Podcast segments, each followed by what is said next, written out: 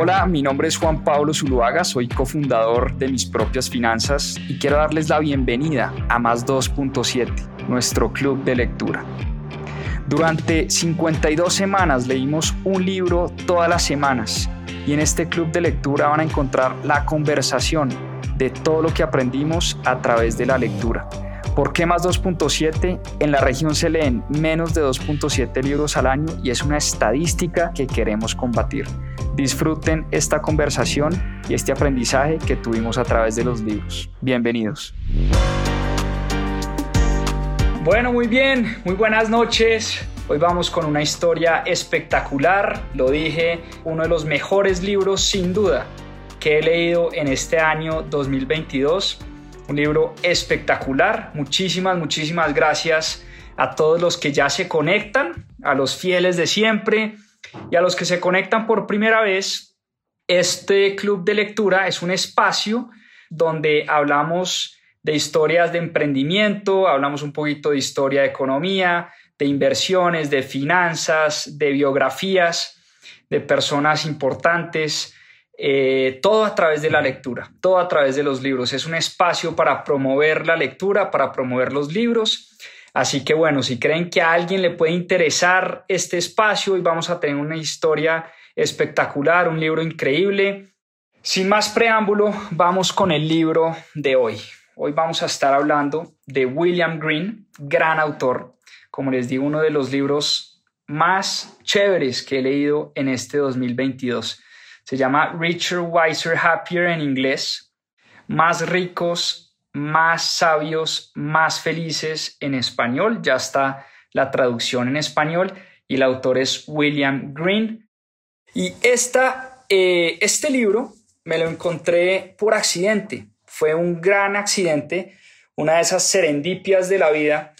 Eh, estaba con un amigo en el aeropuerto de Omaha, Nebraska. Este año yo viajé a la asamblea de accionistas de Berkshire Hathaway es la empresa de Warren Buffett y todos los años Warren Buffett y Charlie Munger le hablan a sus accionistas. Siempre había querido ir a una asamblea de Berkshire Hathaway y este año finalmente pude cumplir ese sueño. Y en el aeropuerto de regreso me encontré en un stand con este libro, me llamó la atención el título y dije, bueno, lo voy a tomar para leerlo en el avión de regreso, un vuelo largo. Bajaba Omaha, Nebraska, Houston, Houston, Bogotá tenía más de 8 o 10 horas de vuelos eh, y tuve la gran fortuna de toparme con este libro espectacular, espectacular. Y este libro es la historia o el relato y el recuento de William Green, el autor, con las mentes financieras más brillantes del planeta, con las personas que realmente han descifrado el código y el juego del dinero y que manejan miles de millones de dólares, no solo para ellos, sino para sus clientes, para fondos de pensiones, para fondos de inversiones. Y William Green, ya les voy a contar la historia de William Green y cómo llegó William Green a llegarse a conectar con las mentes más brillantes del mundo financiero. Pero este es un libro que nos habla no solo de finanzas, de estrategias de inversión, vamos a hablar mucho de eso, hoy, estrategias de inversión de los grandes inversionistas, pero también no solo cómo hacer más dinero y cómo ser mejores inversionistas, sino cómo ser más felices y cómo ser más sabios. Como esto es un complemento de ambas cosas, dinero, inversión y felicidad, que yo creo que es al final lo que todos y cada uno de nosotros estamos buscando en esta vida. Hablemos un poquito de William Green. ¿Quién es eh, William Green, el autor del libro? William Green es inglés, nació en Londres y estudió en una escuela, en un colegio que se llama Eton, eh, y después fue a la Universidad de Oxford. Uno de esos lugares donde no va la alcurnia eh, londinense y la alcurnia del Reino Unido, prácticamente las personas más importantes de Europa estudian en Eton y en Oxford. Eh, de hecho, William Green estudió con, con, Boris Johnson, con David Cameron, con personas que llegaron a ser eh, presidentes de su país. Pero él estudió literatura. Él nunca tomó una clase de negocios, nunca estudió economía, Pero a William Green le gustaba el billetico, le gustaba el dinero, le gustaban las apuestas. Y cuenta él en su libro que se escapaba de clase para ir a apostar en las carreras de caballos. Em, y poco después de empezar su carrera profesional, él empezó como periodista em, en varias, em, conciencialmente, en, en revistas de negocios, trabajó en Forbes y en otras y fue trabajando en Forbes y en estas revistas de negocios que tuvo la oportunidad de, primero, de conocer el mercado de valores, la bolsa de valores. Y se enganchó rápidamente. A él le encantaban las apuestas y él pensó que la bolsa de valores era un lugar donde se podía apostar, donde se podía tener muy buen dinero sin tener que ser dueño y sin tener que estar operando los negocios, sin tener que trabajar muy duro. Era lo que pensaba William Green. Decía, perfecto, esto es lo máximo que he encontrado porque es un lugar donde puedo apostar, que es lo que me gusta, no tengo que trabajar muy duro, o por lo menos eso era lo que creía el autor. Y como periodista tuvo la oportunidad de empezar a conocer y a viajar y a entrevistar a las grandes mentes financieras del planeta ese trabajo como periodista le dio acceso a muchas de estas mentes brillantes, mentes del mundo de las inversiones, y a través de su vida William Green ha tenido la gran fortuna de entrevistar a personas como Howard Marks, el director de Oak Tree Capital, Bill Miller, John Templeton, Tom Geithner. William Green, el autor de este libro, es amigo personal de personas como Monish Pabrai o Guy Spear. Para los que no saben quién es Monish Pabrai o Guy Spear, eh, dos inversionistas muy famosos. Pero no solo eso, Pabrai y Guy Spear pagaron, oíganme esta cifra, pagaron y, y pagaron una subasta para almorzar con Warren Buffett y por ese almuerzo no me lo van a creer, pagaron 650 mil dólares por almorzar con Warren Buffett. Warren Buffett hace una subasta, o hacía, solía hacer una subasta, creo que este año fue la última vez que la hizo, una subasta donde la gente subastaba para poder almorzar con él y esa plata la donaba a alguna fundación eh, o alguna obra pues de caridad. Y Guy Spear y Monish Pabrai pagaron 650 mil dólares por almorzar con Warren Buffett. O sea, pagaron más de cerca de 3 mil millones de pesos por almorzar con Warren Buffett. Y este par de personajes son amigos personales del autor de este libro, de William Green. Eh, y no solo eso, William Green, el autor de este libro, ha tenido la oportunidad de conversar con nada más y nada menos que con Charlie Munger, que es el socio y mejor amigo de Warren Buffett. Charlie Munger es, dueño en una parte de Berkshire Hathaway ha sido el socio de Warren Buffett por, no sé, 50, 60 años. Y William Green tuvo la gran fortuna de conversar personalmente con Charlie Munger. Por eso este libro es el recuento de todas esas estrategias de inversión, pero sobre todo estrategias de vida de los grandes inversionistas del planeta.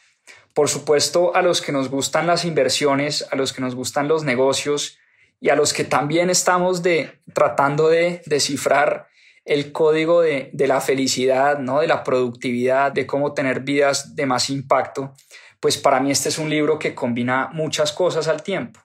Y por eso es un libro que me encantó, me lo devoré en ese viaje, en ese avión, y esta semana lo estuve releyendo de cara al live de esta noche y les quiero compartir, hay mucha, mucha, mucha información en este libro, pero les quiero compartir algunas de las estrategias, no solo de inversión, sino de vida, de las que habla William Green a través de estos inversionistas tan importantes. Entonces, lección número uno de inversión. Vamos a hablar primero de inversión, después hablamos de, de vida y felicidad. Número uno, hablando en términos de inversión. Los grandes inversionistas y las grandes inversionistas del mundo tienen un autoconocimiento enorme, un nivel de conciencia muy elevado. lo que William Green llama self-awareness, una, una autoconciencia muy importante. ¿Qué es la autoconciencia? Parte de una pregunta muy importante y es saber si estamos hechos para ser grandes inversionistas o no. ¿Qué partir de esa base? Hacerse la pregunta de si realmente yo estoy hecho para ser un gran inversionista. Esa autoconciencia, ese autoconocimiento, ese self-awareness es una de las características principales de los grandes inversionistas del planeta. Dice William Green que a la gran mayoría de nosotros nos iría mejor comprando un índice, un ETF que rastreara el S&P 500, el Nasdaq 100, en vez de estar entrando y saliendo, apostando, como le gustaba a él apostar, apostando al mercado de valores como si eso fuera un casino. Y por eso deberíamos entender muy bien si nosotros seríamos capaces o no de ganarle al mercado. Porque si no somos capaces de ganarle al mercado, de todas maneras podemos hacer buen dinero en la bolsa de valores, pero no es apostándole a escoger acciones porque sí o porque no, sino nos iría mejor comprando un índice y ya está.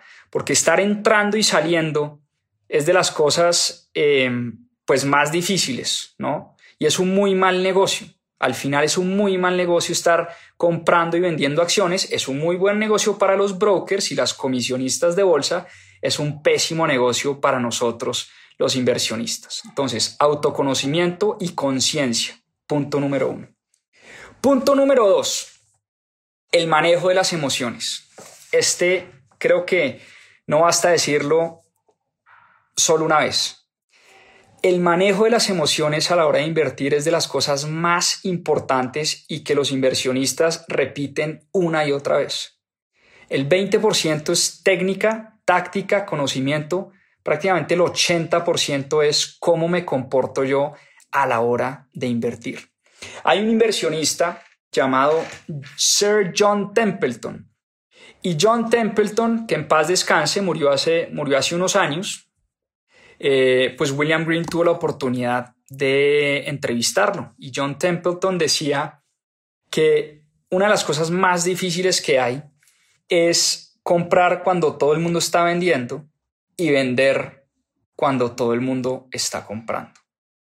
En otras palabras, tener una mentalidad de contrarian, de ir en contra de la corriente.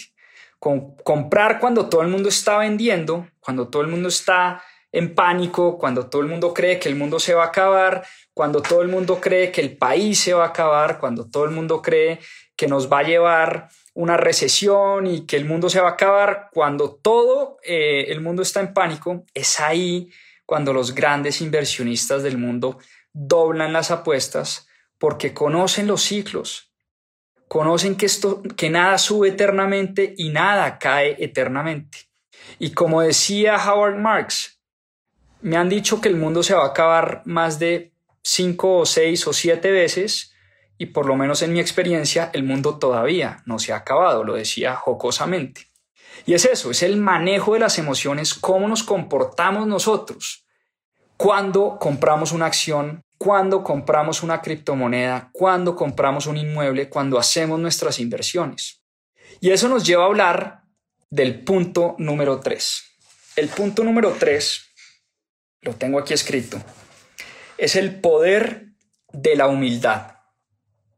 Oigan esto, el poder de la humildad. Estamos hablando de las mentes más brillantes del planeta. Personas que tienen jets privados, manejan miles de millones de dólares y aún así hablan una y otra vez del poder de la humildad. Howard Marks, que es un gran inversionista, Howard Marks maneja un fondo que se llama Oak Tree Capital. Dice eh, Howard Marks que no hay nada más certero en el mundo de las inversiones que la incertidumbre. Ojo con eso. Si hay una cosa de la que podemos estar seguros, los inversionistas, es que el mundo es cambiante. Es que es imposible predecir el futuro. Howard Marks odia las predicciones macroeconómicas. De hecho, es un fondo que maneja cerca de 100 mil millones de dólares y aún así no tiene un solo economista en su equipo. Él detesta a los economistas que se la pasan tratando de predecir para dónde va el dólar, para dónde va la inflación, para dónde van los mercados, cuándo será la próxima recesión. Eso para él es imposible. Y el ejemplo más vivo y más claro de eso fue la pandemia. ¿Quién en sus cinco sentidos se hubiera imaginado que íbamos a tener una pandemia en el año 2020? Absolutamente nadie. Esas son cosas que son imposibles de predecir, son imposibles de proyectar y por eso Howard Marks no cree en ningún tipo de proyección. ¿Cómo invierte Howard Marks? Invierte protegiendo el riesgo, diversificando el riesgo, atomizando el riesgo. Él sabe que hay tanta incertidumbre que lo único cierto en la vida es la incertidumbre. Y como sabe que hay muchísima incertidumbre en la vida, sabe que lo que tiene que hacer él como inversionista y además como persona que maneja dinero de terceros es proteger las caídas, proteger el riesgo. Pero fíjense la importancia del poder de la humildad. Y les doy un caso del que habla William Green en el libro. Bill Miller, otro gran inversionista. Y Bill Miller maneja fondos de terceros.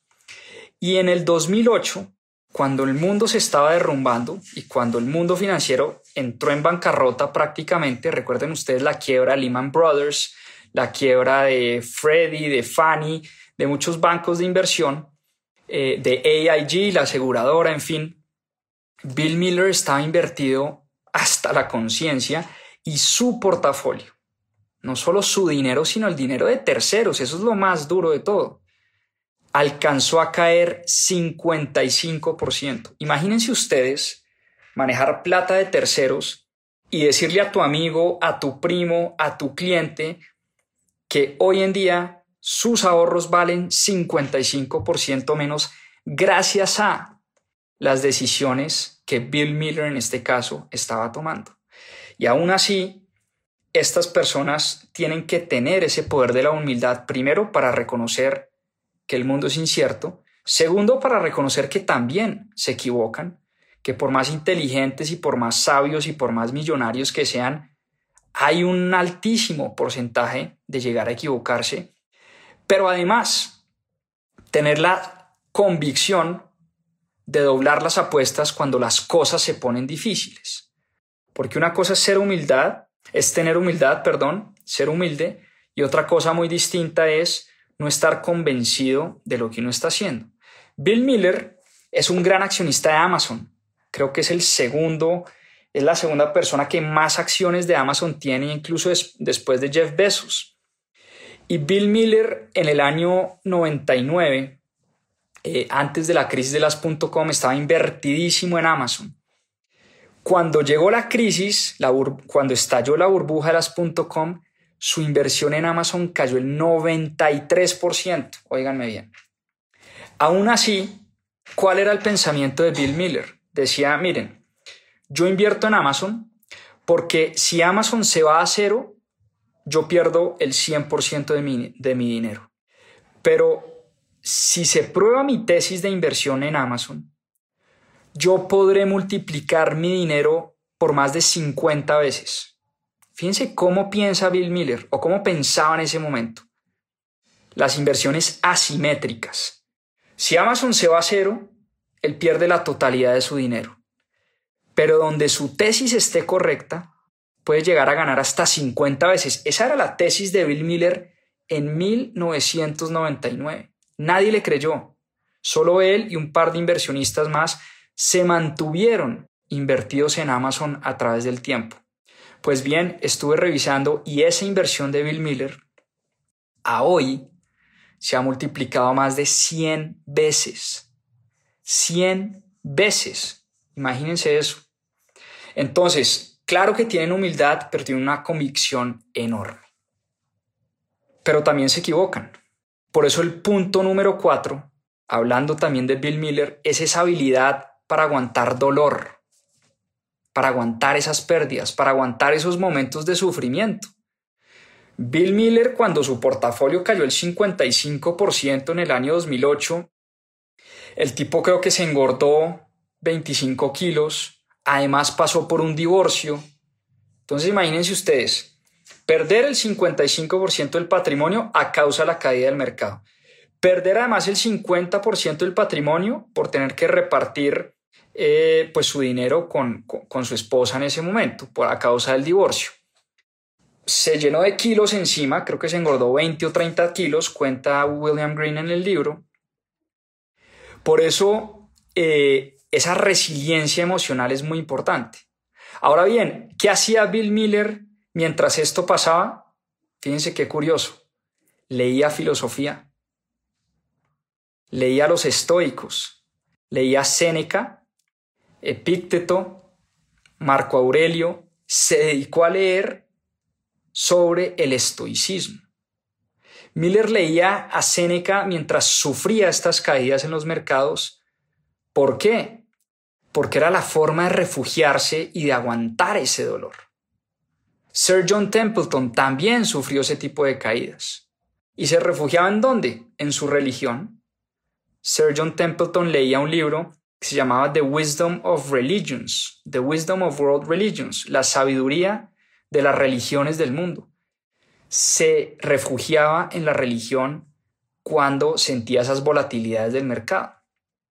¿Qué decía Marco Aurelio eh, en Meditaciones? Decía, mire, em, uno debe controlar lo que puede controlar. Hay factores externos que uno no controla. Y por eso uno tiene que hacer lo posible por alimentar el alma para poder mantener ese equilibrio mental y emocional. Pues esto no se trata de predecir el futuro, sino se trata de prepararse para el futuro. Miren la gran diferencia. Miren ese bonito mensaje. No se trata de predecir el futuro, como dice Howard Marks. Predecir el futuro es imposible. Pero se trata es de preparar la mente, el cuerpo y el alma para cuando lleguen los momentos difíciles. Estos grandes inversionistas, si hay algo que tienen, es la certeza de que van a existir esos momentos difíciles de que el mercado de valores es de subidas y de bajadas, de que un día pueden estar ganando 100, 200, 300 veces el capital invertido y al siguiente año pueden estar perdiendo 50, 60, 70% de lo que invirtieron. Pero no se dejan amilanar por esas caídas de corto plazo y eso nos lleva a hablar del punto número 5. El punto número 5, este para mí es de los más importantes de los más importantes. Los grandes inversionistas del mundo aprovechan la magia del interés compuesto, que es tal vez el concepto más importante que existe en inversiones. En otras palabras, piensan para el largo plazo, piensan en décadas, no piensan en meses, en trimestres, en años, en dos años, piensan en décadas, tienen esa mentalidad de largo plazo y eso, digo yo, es lo que los diferencia de nosotros los inversionistas del común. Alguna vez Jeff Bezos, el fundador de Amazon, eh, le preguntó a Warren Buffett en una entrevista, estaban en una conversación y Jeff Bezos le preguntó a Warren Buffett y le dijo, oiga Warren, eh, sáqueme de una duda, ¿por qué nadie copia sus estrategias de inversión si a mí me parece que sus estrategias son súper sencillas? Y Warren Buffett le respondió de manera brillante y le dijo, mi querido Jeff, a nadie le gusta hacerse millonario lentamente. Esa es una frase fascinante de Warren Buffett. A nadie le gusta hacerse millonario lentamente. Por eso para los grandes inversionistas del mundo, el objetivo no es volverse rico en un par de años. El objetivo de los grandes inversionistas es crear riqueza y ganar el juego del dinero en el tiempo. Piensan a 20, 30, 40, 50 años. Monish Pabrai, el que les mencioné que pagó 650 mil dólares por almorzar con Warren Buffett, tiene una historia muy bonita y es que su hija trabajó en un verano y creo que se ganó algo así como 5 mil dólares. Le pagaron ese verano por, por estar trabajando a los 17 años. Y su hija le dijo, papá, quiero que tú me inviertas esta plata, pues porque yo no tengo ni idea de inversiones, quiero entregártela y que tú me la inviertas. ¿Y cuál fue la lección que le dijo Monish Pabrai? ¿O cuál fue la condición que le puso Monish Pabrai más bien a, a su hija? Y es, mira, yo voy a tratar de ponértela a rentar bien, vamos a apuntarle a que este dinero rente al 15% año tras año, pero hay una condición. No puedes sacar este dinero hasta que cumplas 60 o 70 años, no, no me acuerdo bien cuál fue la condición. 60 o 70 años. Su hija tenía 17 años en ese momento. Ahora, cuando uno hace las matemáticas de qué pasa cuando uno coge 5 mil dólares, 5 mil dólares, los pone a rentar al 15% de manera compuesta, sin tocarlos, reinvirtiendo todas las ganancias. Y los deja ahí por, no sé, 40, 50 años, al final la hija de Monish Pabrai, a sus 70 años, va a tener más de 20 millones de dólares para su retiro. Y uno diría, no, pero es que, ¿no? El famoso cuento de vida solo hay una, la vida es para gozársela, a los 70 ya que, ya estoy muy viejo. Pues resulta que de pronto Monish Pabrai a los 70 va a estar muy viejo.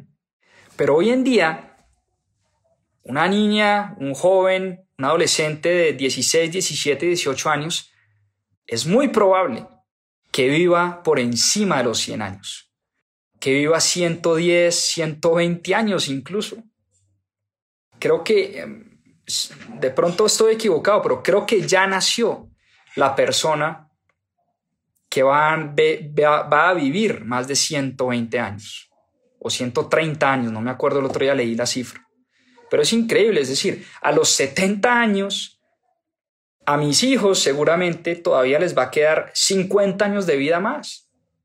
Pero no, esa mentalidad de cortisísimo plazo que tenemos el resto de nosotros los inversionistas no nos deja crear y crecer el patrimonio eh, de esta manera. Tom Geithner, que es otro de los grandes inversionistas que William Green menciona en este libro, dice que su horizonte de tiempo en las inversiones es para siempre. Cuando le preguntaron, oye, ¿usted invierte que a 3, a 5 años, a 10 años? Él dice, no, yo invierto para siempre. Por ejemplo, Tom Geithner es accionista de Berkshire Hathaway, invierte en Berkshire Hathaway para siempre. Entonces uno diría, pero ¿cómo así que para siempre? Sí. Tom Geithner compró acciones de Berkshire Hathaway y cada vez que compra acciones de Berkshire Hathaway, las compra para tenerlas por siempre, hasta que se muera. Entonces, la misma empresa Berkshire Hathaway, que es la empresa Warren Buffett y Charlie Munger, no paga dividendos.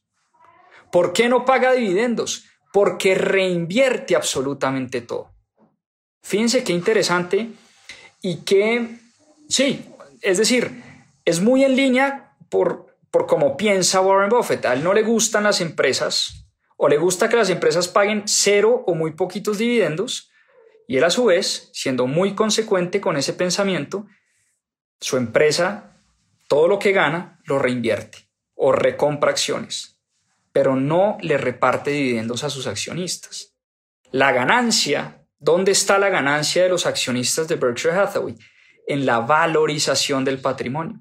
En la medida en que la empresa valga cada día más, pues de esa manera, asimismo, los accionistas o los que tenemos acciones de Berkshire Hathaway, vamos a crecer nuestro patrimonio. Punto número 6. Los grandes inversionistas del mundo copian todo el tiempo, estudian a sus pares y a sus colegas y no se reinventan nada. No se andan reinventando la rueda. Ese es el caso de Monish Pabrai. Monish Pabrai se obsesionó cuando conoció de un par de personajes llamados Benjamin Graham y Warren Buffett a través de un libro de Peter Lynch. Cuando Monish Pabrai leyó ese libro de Peter Lynch, donde por primera vez en su vida escuchó hablar de dos personajes, Benjamin Graham y Warren Buffett, se dedicó a estudiar la vida y obra de Warren Buffett. Todo lo que hace Monish Pabrai es tratar de pensar como piensa Warren Buffett, tratar de meterse en las mentes más brillantes y tratar de copiar esas estrategias. Y a diferencia de lo que creía William Green, fíjense ustedes qué paradoja, a, diferencia de lo que creía William Green, que la bolsa de valores y el mercado de valores y el mundo de las inversiones es un lugar para hacer dinero fácil, sin tener que trabajar absolutamente nada, los grandes inversionistas del mundo se la pasan estudiando, se la pasan leyendo, trabajan durísimo, leen muchísimo. Warren Buffett pasa seis horas de su vida leyendo, todos los días de su vida. Lee historia, lee filosofía, lee estados financieros, lee, lee, lee. Y miren, uno de los patrones comunes, hablando del club de lectura, a propósito del club de lectura, uno de los patrones comunes de estos inversionistas es su pasión y su amor por la lectura. John Templeton, cuando William Green lo fue a entrevistar, tenía una biblioteca. John Templeton no veía televisión pero tenía una biblioteca, pero de primerísimo nivel. Una cosa espectacular, era como un museo literalmente. John Templeton, Warren Buffett, ¿qué hace Warren Buffett? Se encierra en un cuarto en su oficina a leer y a leer y a leer y a leer y a leer y por la noche se va a dormir. Y eso es lo que hacen los grandes inversionistas del mundo. ¿Por qué? Porque cuando tú tienes que administrar el dinero de terceros. Cuando administras dinero que no es tuyo, sino que es de otros, no tenés vacaciones, tienes miles de jefes. Las pensiones de estas personas dependen de las decisiones que uno toma o que ellos toman. Por eso trabajan mucho, trabajan muchísimo, leen mucho, estudian, Hablan con colegas, hablan con mentores, visitan las compañías, leen sus estados financieros, leen reportes. Esto es un trabajo de tiempo completo. Así que eh, a leer y a estudiar y a trabajar duro. Punto número 7. Esta me encanta porque la repiten una y otra vez y suena tan obvia, pero es difícil de hacer. Y es comprar barato, comprar a descuento. Desde Benjamin Graham, de hecho, el libro de Benjamin Graham no es otra cosa que compre acciones que están en descuento. Benjamin Graham hablaba del liquidation value, el valor de liquidación. Compre compañías que están por debajo de su valor de liquidación. Warren Buffett hablaba del el famoso margin of safety, margen de seguridad, el valor intrínseco de las compañías. Vimos también hace un par de semanas Joel Greenblatt, otro gran inversionista, que dice comprar buenas compañías a buenos precios, compañías que tengan altos retornos de capital y altos retornos de las utilidades. Howard Marks, otro gran inversionista, dice, mire, eh, como es difícil encontrar eh, empresas a descuento, en los mercados más eficientes, en este caso en Estados Unidos, busco compañías fuera de Estados Unidos, mercados más ineficientes. El mercado colombiano es un mercado lleno de ineficiencias. Uno a veces no entiende ni siquiera los precios que paga el mercado por las compañías que se transan en la Bolsa de Valores de Colombia. Y muchos grandes inversionistas le juegan a eso, le juegan a eso. Pero el común denominador aquí, ¿cuál es? comprar en descuento. Cuando uno compra descuento, uno ya va ganando. Y eso aplica no solo para las acciones, sino por ejemplo para los inmuebles. En real estate, cuando compramos bienes raíces y encontramos propiedades en descuento, ya vamos ganando. De entrada ya nos estamos ganando una valorización. Estamos comprando por debajo del precio del mercado. Entonces es importante comprar barato comprar a descuento y encontrar buenos descuentos. Y finalmente, y esta me encanta, y esta me encanta porque tiene además una historia muy especial, y es que este fue el consejo que le dio Charlie Munger a William Green cuando tuvo la oportunidad de entrevistarlo personalmente. Charlie Munger, recordemos, es el socio de Warren Buffett en su compañía. Charlie Munger tiene hoy 98 años. Y cuando William Green entrevistó a Charlie Munger, eh, termina diciendo, estuve en la presencia de la grandeza. I was in the presence of greatness, lo dice William Green, en la presencia de la grandeza. Charlie Munger representa la grandeza, la sabiduría, tipo de 98 años, oíganme bien, 98 años, que aún así está vital, está totalmente cuerdo, sigue asesorando a su gran amigo Warren Buffett en las inversiones. Es fascinante. Tuve la oportunidad de verlo en vivo y en directo este año en la Asamblea de Accionistas de Berkshire Hathaway. Es increíble, de verdad es increíble ese viejo y por eso esta última lección es bastante curiosa. Y Charlie Munger le dijo a William Green, William, es así de sencillo, no seas idiota. William Green quedó como, ¿cómo así? ¿Sí? No seas idiota. Evita, William, evita las idioteces. Y les pongo un ejemplo del que habla William Green. Un ejemplo muy sencillo. Eh, William Green un día salió a tomarse unos vinos en una comida y al final de la comida iba a manejar a su casa de regreso. Y antes de coger las llaves y su carro tenía ya unos vinos encima en la cabeza, se hizo la siguiente pregunta. ¿Qué haría un idiota en este caso? ¿Qué hace un idiota cuando se toma un par de vinos, se siente relativamente bien y tiene las llaves de su carro? Un idiota coge el carro y se va a su casa y maneja a su casa de vuelta. Puede que no le pase nada. Hay una altísima probabilidad de que no le pase nada. Pero si le llega a pasar algo, ese hombre ha acabado con su vida. Por eso es la idiotez más grande manejar, así sea bajo la influencia de dos, tres vinos.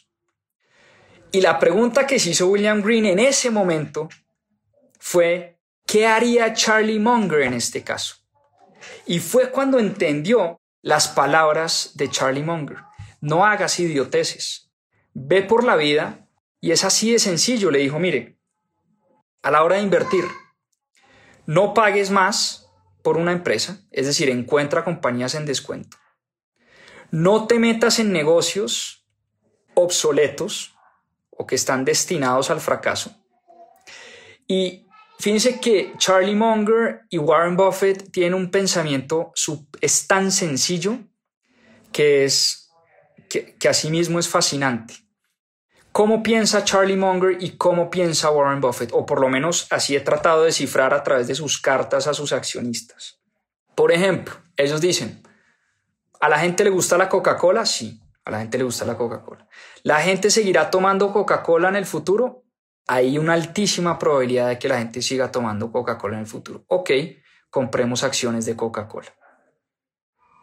Ah, los hombres, ¿los hombres se afeitan? Sí, los hombres se afeitan. ¿Será que en 20 o 50 o 100 años a los hombres les seguirá saliendo pelos en la cara? es muy probable que nos sigan saliendo pelos en la cara, a no ser que pase algo raro con la evolución del, ser humano, del hombre, pero en general nos tendremos que seguir afeitando toda la vida. Ok, ¿cuál es la marca más importante de cuchillas de afeitar en el mundo? Gillette, compraron Gillette. ¿La gente le tiene miedo a la muerte? Sí. ¿Es probable que la gente le tenga miedo a la muerte en 20, 30, 50, 100 años? Es muy probable. ¿A la gente le gusta asegurar su vida? le gusta asegurar los negocios, le gusta asegurar eh, la educación de sus hijos. ¿A la gente le gustan los seguros? Sí, es muy probable que los seguros sigan siendo un negocio importante en el futuro. Ok, compremos a Geico, la compañía más importante de seguros en Estados Unidos. Y así sucesivamente. Es un pensamiento sencillo, no se complican la vida. Compran compañías que saben que se van a mantener en el futuro. ¿La gente le gusta el chicle? A la gente le encanta el chicle. Si hay una recesión, si hay una pandemia, ¿será que la gente dejará de comer chicle? Seguramente no, seguramente seguiremos comiendo chicle toda nuestra vida. Perfecto, compremos la mejor empresa de chicles que haya en el mercado. Compraron Wrigley's. Y así es como piensan ellos. Sencillísimo, sencillísimo. Andan comprando acciones de Occidental Petroleum. Mientras todo el mundo cree que el petróleo se va a acabar, ellos saben que de aquí a 50 o 100 años, gustenos o no nos guste, seguiremos necesitando del petróleo. Óiganme bien. Sí, por más cuento que energía verde, que paneles solares, energía, eh, todo lo que ustedes quieran, energía eólica, energía nuclear, todo lo que ustedes quieran, seguiremos usando y necesitando el petróleo. Y como ellos lo saben, compran acciones de la, una de las más grandes compañías petroleras, Occidental Petroleum, y siguen acumulando, acumulando, acumulando. Mientras todo el mundo está hablando de la ola verde, ellos están hablando de comprar acciones de Occidental Petroleum. ¿Qué le ha pasado a la acción de Occidental Petroleum en los últimos años? Se ha duplicado de, de precio. ¿Qué pasa cuando Occidental Petroleum le va bien? A Berkshire Hathaway le va supremamente bien. Entonces, repito, no inviertas en negocios obsoletos, no inviertas en personas idiotas sin ética y no inviertas, esta es muy importante, no inviertas en cosas que no entiendes. Es así de sencillo. Si tú inviertes en una empresa que no sabes la empresa por qué hace dinero o por qué pudiera llegar a perder dinero, es mejor no invertir en esa empresa. Por eso su regla número uno o su regla de oro para mitigar el riesgo es Charlie Munger conoce muy bien las compañías en las que está invirtiendo. Charlie Munger no tiene ni idea de tecnología.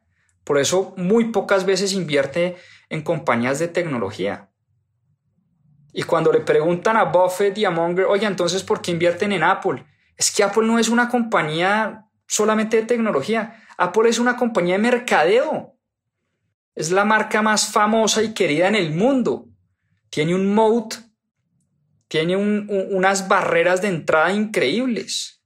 Entonces, uno dice, ¿y uno por qué invierte en, ¿Por qué Warren Buffett invertiría en Apple si es una empresa de tecnología? Apple, Apple es mucho más que una empresa de tecnología. Empresas de tecnología hay, hay, muchas otras. Está Hewlett Packard, está IBM, está muchas otras. Pero empresas como Apple que sepan de ventas, de mercadeo, de diseño, creo que solo hay una. Apple. Y es tan consecuente como piensa Warren Buffett, y los, los dejo con esto, que Warren Buffett, óiganme bien, es el mejor amigo de Bill Gates. Y ustedes saben que Bill Gates es el dueño y fundador de Microsoft. Y son mejores amigos, son ñañas, son parceros, son panas, son cuates, son güeyes. Son muy, muy cercanos Warren Buffett y Bill Gates. Y aún así, Warren Buffett jamás ha comprado acciones de Microsoft. ¿Por qué no entiende? Él se lo dice a Bill Gates. No le entiendo su empresa. Su empresa es una empresa de software. Es una empresa que no entiendo. Y podemos ser amigos, podemos ser parceros, podemos ser ñañas, jamás voy a invertir en tu compañía. Se lo dice de frente, supremamente consecuente con su línea de pensamiento. Ahora sí, hablemos de la parte chévere del libro, o no de la parte chévere, de la parte eh, más, más humana y más bonita, que es la clave de la felicidad, porque recuerden que este libro combina inversiones con eh, felicidad y abundancia. Así que Vámonos al epílogo. En el epílogo del libro, William Green dice lo siguiente. El dinero es importante, pero no es el ingrediente esencial para una vida abundante. Repito, abro comillas. El dinero, oíganme bien, es importante, pero no es el ingrediente esencial de una vida abundante. Por eso una de las falacias es creer que la felicidad está en los, en los factores externos. Y como decía Marco Aurelio en su libro Meditaciones, el concurso más difícil, la tarea más difícil que hay en la vida es no dejarse abrumar por las cosas que nos pasan, porque hay muchas cosas que no controlamos. La felicidad está en poder controlar en cómo reaccionamos a las cosas que nos pasan. Si ustedes recuerdan ese libro hermosísimo que vimos en Club de Lectura, En busca de la felicidad, el, perdón, El hombre en busca del sentido, de Viktor Frankl, que es la historia de esta persona que vivió en los campos de concentración nazis. Y él decía, me pueden quitar absolutamente todo, me pueden quitar la vida, me pueden quitar a mi familia, me pueden quitar mis bienes, pero jamás me podrán quitar la libertad de saber reaccionar y poder reaccionar a las cosas que me pasan. Esa frase a mí se me quedó de por vida, que la leí en ese libro de En busca del sentido de Viktor Frankl, y es precisamente esto de lo que está hablando acá William Green. Es no dejarse llevar por las cosas externas y más bien aprender a reaccionar o cómo reaccionamos a esos factores que no controlamos. Los grandes inversionistas tienen eso.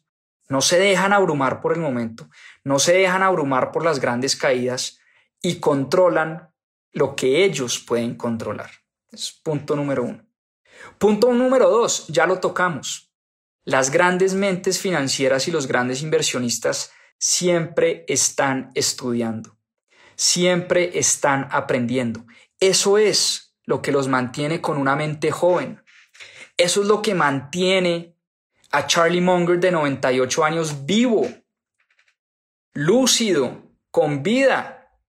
Charlie Munger lo vi personalmente tomarse unas cuatro o cinco Cherry Cokes, Coca-Colas de cereza, una cosa espantosa. ¿Cuánta, cuánta, em, cuánta azúcar no hay en tres o cuatro Coca-Colas para un viejo de 98 años? A cualquiera le da un paro ahí eh, en plena conferencia, ¿no? El tipo lo único que hacía era tomar Coca-Cola, tomar Coca-Cola y comerse unos dulces, no recuerdo cómo es que se llaman, eh, de pronto Salchi, mi amigo, si está por ahí conectado, cómo es que se llaman esos dulces de mantequilla de maní que se comen todo el tiempo, eh, Charlie Munger y Warren Buffett.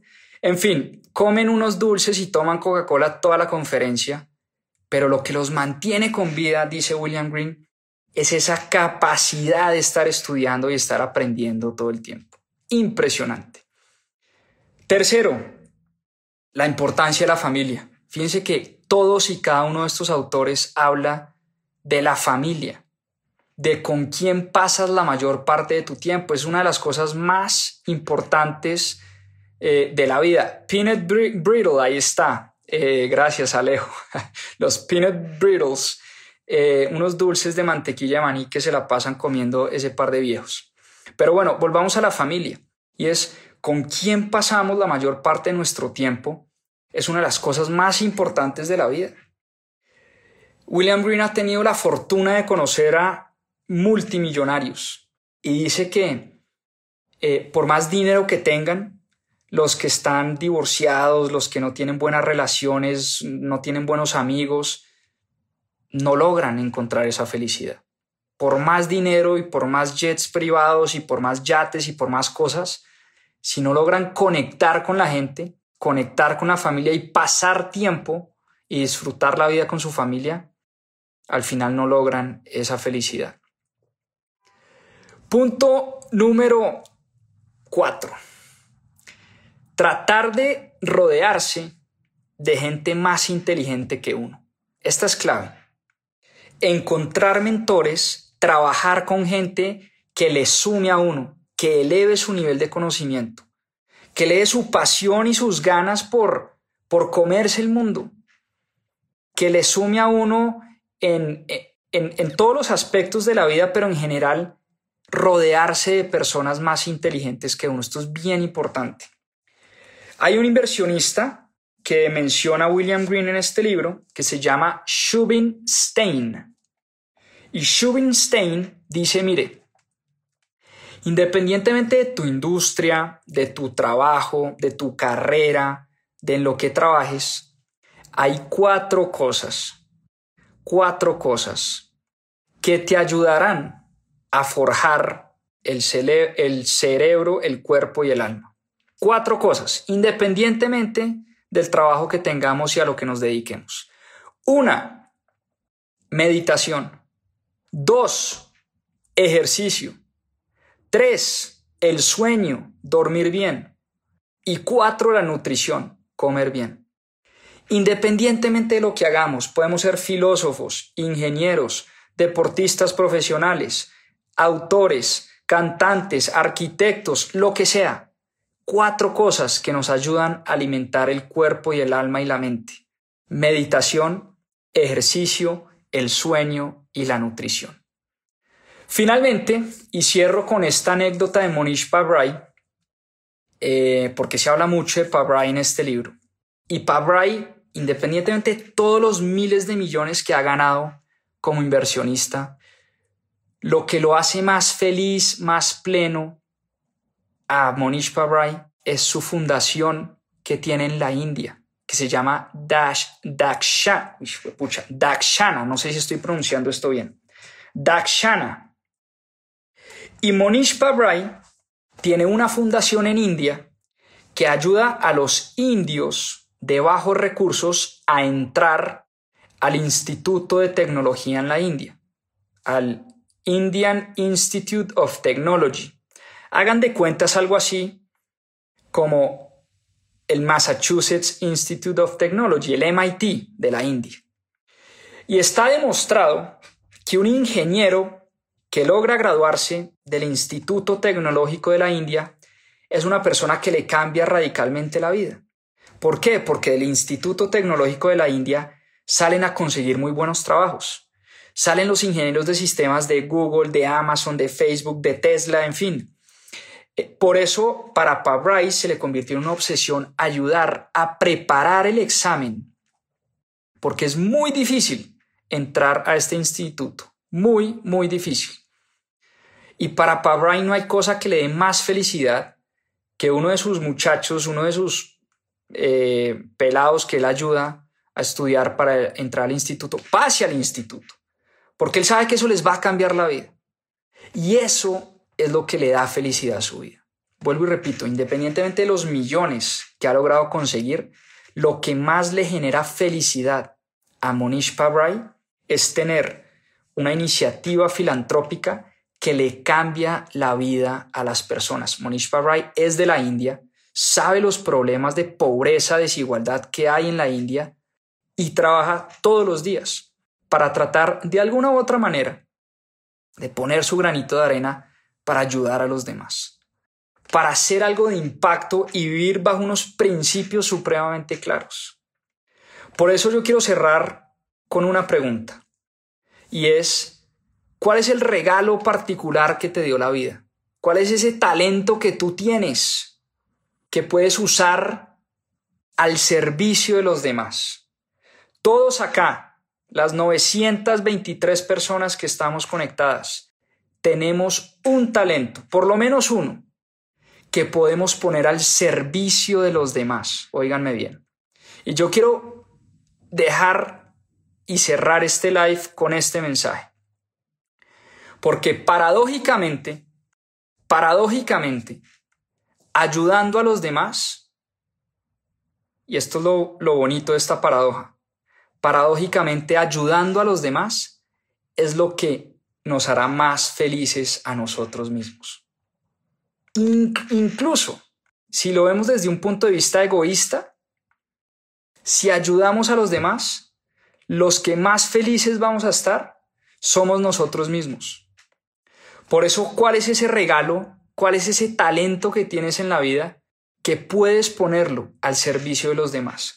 ¿Cuál es ese granito de arena que puedes poner al servicio de los demás. Y por eso les digo, me fascinó este libro. Lo he leído dos veces y lo seguiré leyendo. Así que bueno, nada, muchísimas gracias por conectarse a este en vivo. De verdad, gracias por su tiempo, gracias por su generosidad. Valoro muchísimo y como siempre, como decimos acá en mis propias finanzas, a seguir aprendiendo. Nos vemos en una próxima oportunidad. Abrazo enorme. Chao, chao. Que descansen. Muchas gracias por acompañarnos en este capítulo de Más 2.7. Acá les dejo unos adelantos de lo que se viene en nuestro próximo episodio. A seguir aprendiendo. El reconocido Peter Drucker padre de la administración, padre de la gerencia, el mayor filósofo que ha dado la administración y la gerencia de empresas, nos invita a seguir el proceso que debe seguir un administrador, un líder